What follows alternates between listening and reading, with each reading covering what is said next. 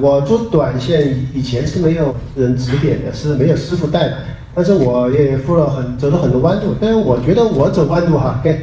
跟你们不见得就说，你们现在可能就不会犯我们以前很多的错误。我觉得我以前有一有有有一有一个坎，是老是迈不过去，就是空不空住仓，就空不下来，就停不下来手，就是呃容易频繁去交易，这个叫。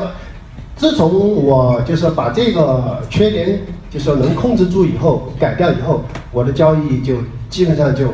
按按照职业的选手来说，就是回撤就控制住了，然后基本上就短线交易就算入门了。这个是我觉得对我来说是一个坎儿，但是对于现在股民来说，他他的坎不一定是这个，这个因为是个人的性格不一样。所以说，我觉得对我来说，我提的建议就是说，做短线很容易流于那种频繁的交易、频繁的操作。往往空停不下来手，忍不住手去交易，这个我觉得是很重要的一点，是只能我觉得这一点是最重要的。